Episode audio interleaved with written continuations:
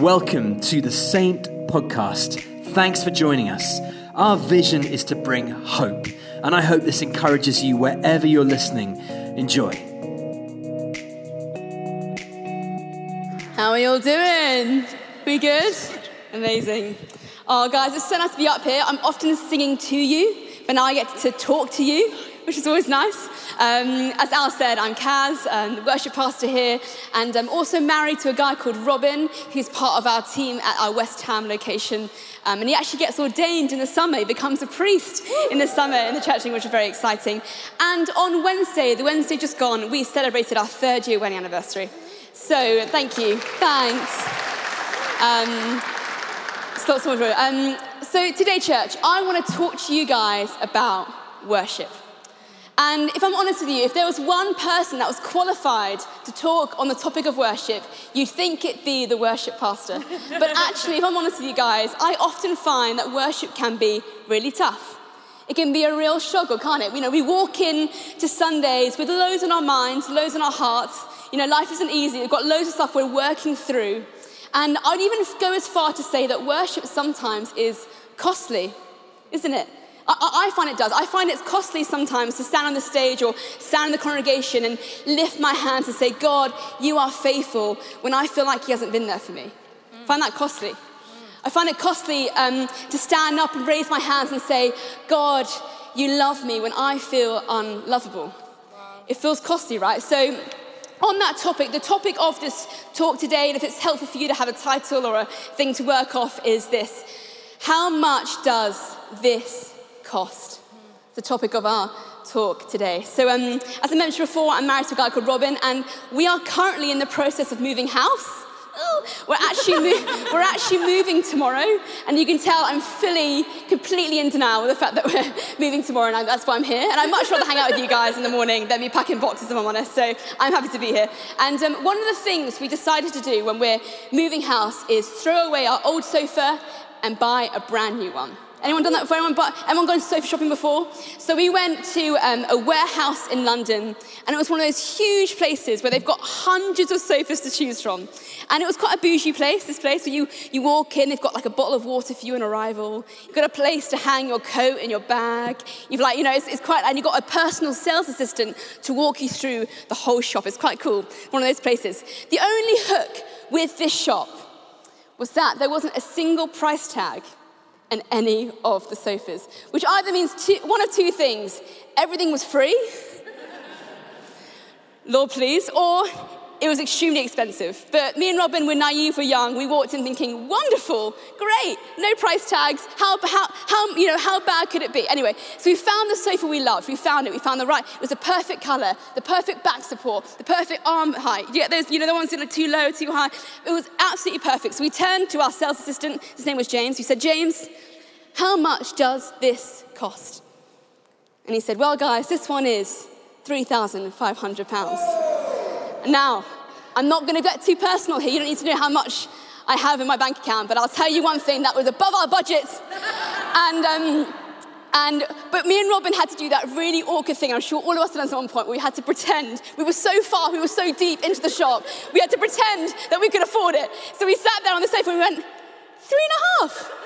Really? It's, oh, it's a sale. Are we on a sale right now? You, you to completely pretend that you could afford the sofa. And, um, not, and we said, oh, well, you know, we'll, I'll have a think about it. We'll chat about it. You know, and we walked off, got on our second-hand bikes that are basically breaking and cycled back to Hackney.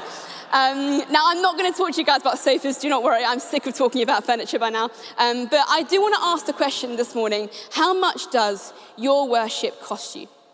How much does your worship cost you. And you know what? Worship is such an interesting topic. A little bit of a history lesson for you guys this morning. Um, throughout hundreds of years, throughout hundreds of churches, um, there has been this war of worship. This war of worship styles in churches. Churches have literally split because of the difference in worship styles. You've got the churches, similar to this one this morning, where you've got the rock and roll band, you know, the guy with the skinny jeans at the front, big drums, big music, big, big noise kind of Coldplay style music. And then you've got the other churches where a little bit more like, bit silence, A little bit more like beautiful, big, ornate buildings and stained glass windows, and you've got the choirs and the organs, and a bit more of like the silence in the worship. Can I just say, side note, we have both. We're pretty cool. Um, but there are churches that have literally like split because of this difference. And what happened, and what I noticed throughout the years, is that what this did is it began to beg the question for us saying, okay, well, I've got some choice here. Which worship do I prefer? Which worship satisfies me? That's the question we begin to ask when we're given those options. And you know what, church? That isn't costly worship. That isn't costly worship. Costly worship is instead asking the question, Lord, what worship do you want? Amen? Lord, what worship satisfies your heart? Because all of this worship's for you, right? All, this, all the things that we do here is for you, Lord. So, what do you want in worship? So, um, we're going to turn to the Bible together because there's a, there's a story in the Bible that really is the exact, uh, in my opinion, the exact prime example of wholehearted, costly worship that moves the heart of God. And it's going to come up on the screens behind me. It's um, Luke chapter 7, verses 36 to 47. And it says this When one of the Pharisees invited Jesus to have dinner with him, he went to the Pharisee's house and reclined at the table. A woman in that town who had lived a sinful life learned that Jesus was eating at the Pharisee's house, so she came with an alabaster jar of perfume. As she stood behind him at his feet weeping, she began to wet his feet with her tears, and then she wiped them with her hair, kissed them, and poured perfume on them. When the Pharisee who had invited him saw this, he said to himself, If this man were a prophet, he, he would know he was touching him and what kind of woman she is. She is a sinner. Jesus answered him, Simon, I have something to tell you. Tell me, teacher, he said. Two people owed money to a certain moneylender. One owed him 500 denarii and the other 50. Neither of them had the money to pay him back, so he forgave the debts of both. Now, which of them will love him more? Simon replied, I suppose the one that has the bigger debt forgiven. You have judged correctly, Jesus said. Then he turned towards the woman and said to Simon, Do you see this woman? I came into your house and you did not give me water for my feet, but she wet my feet with her tears and wiped them with her hair. You did not give me a kiss, but this woman from the time I've entered has not stopped kissing my feet. You did not put oil on my head, but she has poured perfume on my feet. Therefore, I tell you, her many sins have been forgiven as her great love has shown. But whoever has forgiven little loves little. Amen. Amen. Okay, so three lessons this morning, guys. Three lessons I want to point out that this woman has taught me about wholehearted, costly worship. And hopefully, we'll answer our question today how much does your worship cost? So, lesson number one worship costs your integrity. Worship costs your integrity. See, in this picture, in this picture, this passage, I want to try and paint it well for you guys. We've got a dinner. We've got a dinner that Jesus is with a few men, a few teachers of the law, and you've got a picture. This is quite a civilized dinner, I can imagine. Pretty quite like well educated men sat around a table. So this is quite a civilized dinner. And then this woman of the lowest of classes and like kind of like, you know, dirty and outcast walks into the room, interrupts this dinner, and begins to pour perfume and kiss the feet of one of the men sitting around the table. It was a pretty mad moment, I can imagine. The Pharisees looking at Jesus in embarrassment and in disgust.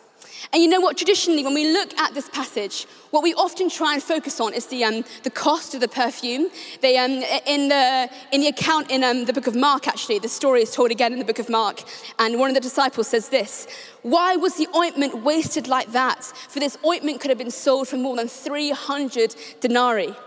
So um, scholars believe that this perfume probably would have, the whole jar probably would have costed um, a year's living wage. They think, uh, sorry, a year's salary actually. So to put it in context, in 2022, that's the equivalent of you and me coming to church on a Sunday, coming to the front stage where everyone can see us, getting out 30,000 pounds in cash and setting it alight. Or even worse, three sofas, that's a joke. Um, no, but I mean, seriously, like, you know, like, I mean, the idea, can you imagine, can you imagine the response in the room? 30,000 30, pounds. But you know what? I don't think that's the costly part of the story, in my opinion. Because not only does the woman break this expensive jar of perfume at the feet of Jesus, she breaks her whole dignity and her self respect with it, doesn't she? And we have to understand that this woman was fully aware of what she was doing. she was fully aware of the judgment. She was fully aware of what people were going to think about her. But what I love is that she just probably thought to herself, I don't care what it takes, I don't care what it costs, I've got to tell him how much I love him. That's what I love. She just thought, I, I couldn't care less what the Pharisees think of me. I'm pretty low as it is. I'm pretty low as it comes anyway. I've got to come in and tell Jesus just how much I love him. And what is so crazy about this story is that no one else gets it. No one else gets it in the table around them apart from Jesus. Jesus understands the cost. He understands the integrity of this woman. And it says in the account in Matthew, you can see how important the story is, right? It's like across, it's accounted in every single gospel that you read. In the account of Matthew, Jesus says this at the end. He says, Truly I say to you, wherever this gospel is proclaimed in the whole world, what she has done has been, will, be, um, will also be told in memory of her. How incredible that is. Imagine all the Pharisees thinking, what, that moment there? The embarrassing, messy, awkward moment. That is what's going to get recognition when you preach the gospel in a thousand years' time. And Jesus is like, yeah, that's what it is. You see, this woman's worship is so unpopular, but it's full of integrity. And that, my friends, that is the worship that moves the heart of God. That's the worship that moves the heart of God. Um, there's an amazing worship leader um, from America. He's a songwriter as well. And he wrote a book um, uh, and he mentions this passage and he says this about it. I love it. He says, We must grasp this. Pure worship has nothing to gain in the realm of popularity, it could care less. It only hopes to touch the heart, to win the heart of the one it is worshiping. So, can I ask us that question again today? How much does your worship cost you? Maybe you feel a bit like the Pharisees today. Maybe you feel a little bit uncomfortable when people pour out their praise to God. Maybe you feel a little bit awkward with the idea of being led in intimate times of worship. Perhaps for some of us, these songs are a little bit too feminine. That's legit, right? You know, we're singing love songs to Jesus. Maybe that feels a little bit uncomfortable for some of us today. Maybe you're like me, and I'm, I'm, I'm so here, and I'm saying that I'm this person that I can't quite get out of my head and into my heart. See, I walk into church on a Sunday, and I've got so much going on in my head. And I'm thinking about what's going on around me, I'm thinking about the songs that I forget to engage the one place where my affection comes from, and that's my heart. Maybe self image takes precedence. What will people think of me? But the reality, these feelings are really valid. But I really believe that God wants to free us today from the fear of self image, from the fear of popularity, and move us to being people of integrity that worship God wholeheartedly. Amen. That's lesson number one. Worship costs your integrity. Lesson number two worship costs your intimacy. Worship costs your intimacy. So, as I mentioned before, um, it was mine and Robin's wedding anniversary on Wednesday. And um, I'm not sure if any of you have done this before, but um, we kind of like got to like the week before the anniversary and we sat down for dinner and I went, we're not doing gifts right this year. You ever done that before? Anyone said that? Put your hand again. You were all fools. And I was a fool. I was a fool on Wednesday because I said to Robin, we're not doing gifts this year. And he went, no, no, no, no, no, no. Then it got to Wednesday, I gave him my sorry little card and he bought me a gift. And it was one of those things where I felt really annoyed at him, but I also was really happy that I got given a gift. And to make it even worse, we got to the dinner that we, uh, we booked a dinner in a restaurant and my parents had prepaid for our drinks. So I got two gifts on my wedding anniversary and I gave zero. and I'm not, I had a great time. I'm not, I'm not complaining too much about it. But this is what happens when, when you love someone. So my parents love me, my, my husband loves me. When you love someone, sometimes you just got to show it don't you? You've got to show them how much you love them. You want to draw close to them. You want to deepen your relationship with them. You see, love without action is void, right? You can't just feel love towards someone. You've got to show them that you love them. And when it comes to worshiping Jesus, it's exactly what happens. It's exactly what happens. And when I became a Christian, um, I got really confused by the idea of worship. I, excuse me, I was a bit like, I don't really understand why God needs me to tell him how much I love him. You know, I don't really understand that. I had a picture of Jesus sat on the throne in heaven going, Praise me, peasants. Do you know what I mean? I had that picture. Hallelujah. Do you know what I mean? Like, come on, praise me. I'm wonderful. I'm brilliant. And this is what I had. And I started thinking, does the Lord have an insecurity problem? Has he got, has he got like, you know, has he got an identity crisis going on?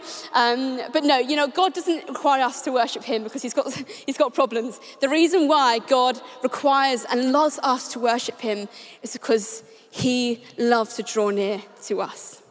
And that's what worship does.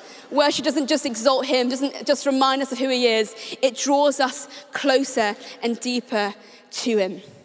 And I love this, what we see in this, in this story, don't we, the woman. It says in, this, in verse 38, it talks about this moment of intimacy that she, she's behind him at his feet, weeping. She wets his feet with her tears. She wipes them with her hair. She kisses them, pours perfume on him. And in her willingness to lay aside her ego and to take up her integrity, she gets close to Jesus. Because watch this. It says in verse 44, then Jesus turns towards the woman. Say that with me. Then Jesus turns towards the woman and said, Simon, do you see this woman? I love that picture that Jesus literally turns his face towards the one that's worshiping him. He turns his face towards her.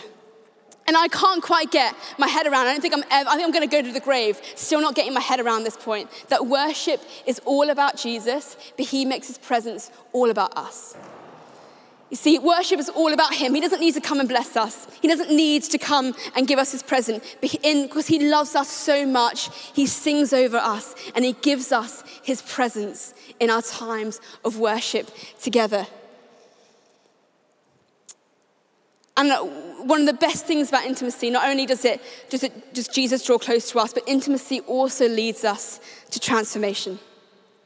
How amazing would it be? Just imagine for a moment how incredible our church community would be if every week, week in, week out, we sat in these seats and had intimate encounters with Jesus. How powerful would that be? Because then what we do is then we walk out from this room to our workplaces, to our homes, to our schools, wherever we are, and we radiate Jesus. How incredible would that be?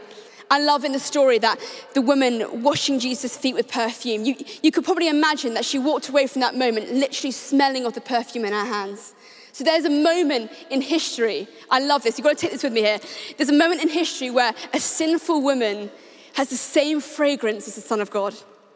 How amazing is that? Because she worships him, because she draws close to him, because she has an intimate encounter with him, she walks away from this moment smelling of Jesus.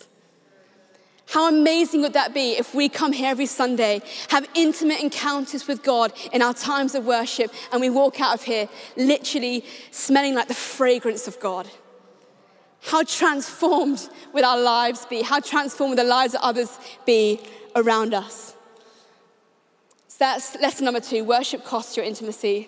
Lesson number three, I'm going to land it here costly worship is an invitation. Intimate worship is for you and for me. Take a deep breath in. Phew. Thank goodness. If you've come to church today, or um, you've come over the last few Sundays and you've been burnt out and you've been worn out, this intimate encounter is for you. If you've come to church today and you are feeling full of guilt and sin and you've messed up, this intimate encounter with Jesus is for you. If it extends as far to the sinful woman in that story, I know it extends to us as well. I'm going to land with this, and um, Ben, when you start getting ready to come back up, I want to land with this. This is a choice we have to make every week. Because the stark thing in this story is that Jesus is sat with, there's a bunch of men in this story sat in the literal physical presence of Jesus, and they totally missed the point. And I'm so scared of myself, of coming to church on a Sunday, sitting in, the, sitting in the room, sitting in the literal and physical presence of Jesus, and totally missing the point. I would much rather be the sinful woman pouring out her love and affection at the feet of Jesus than the pious teachers and rulers of the law who Jesus rebukes. But I'm I'm gonna finish with this. Is it worth it? Is it worth the cost? You might be asking. I'll tell you now it is. Having deep encounters with Jesus is worth all our integrity. It's worth, it's worth putting our hearts on the line for intimacy. It is worth it for Him. Amen. Why don't we stand? We're going to respond together.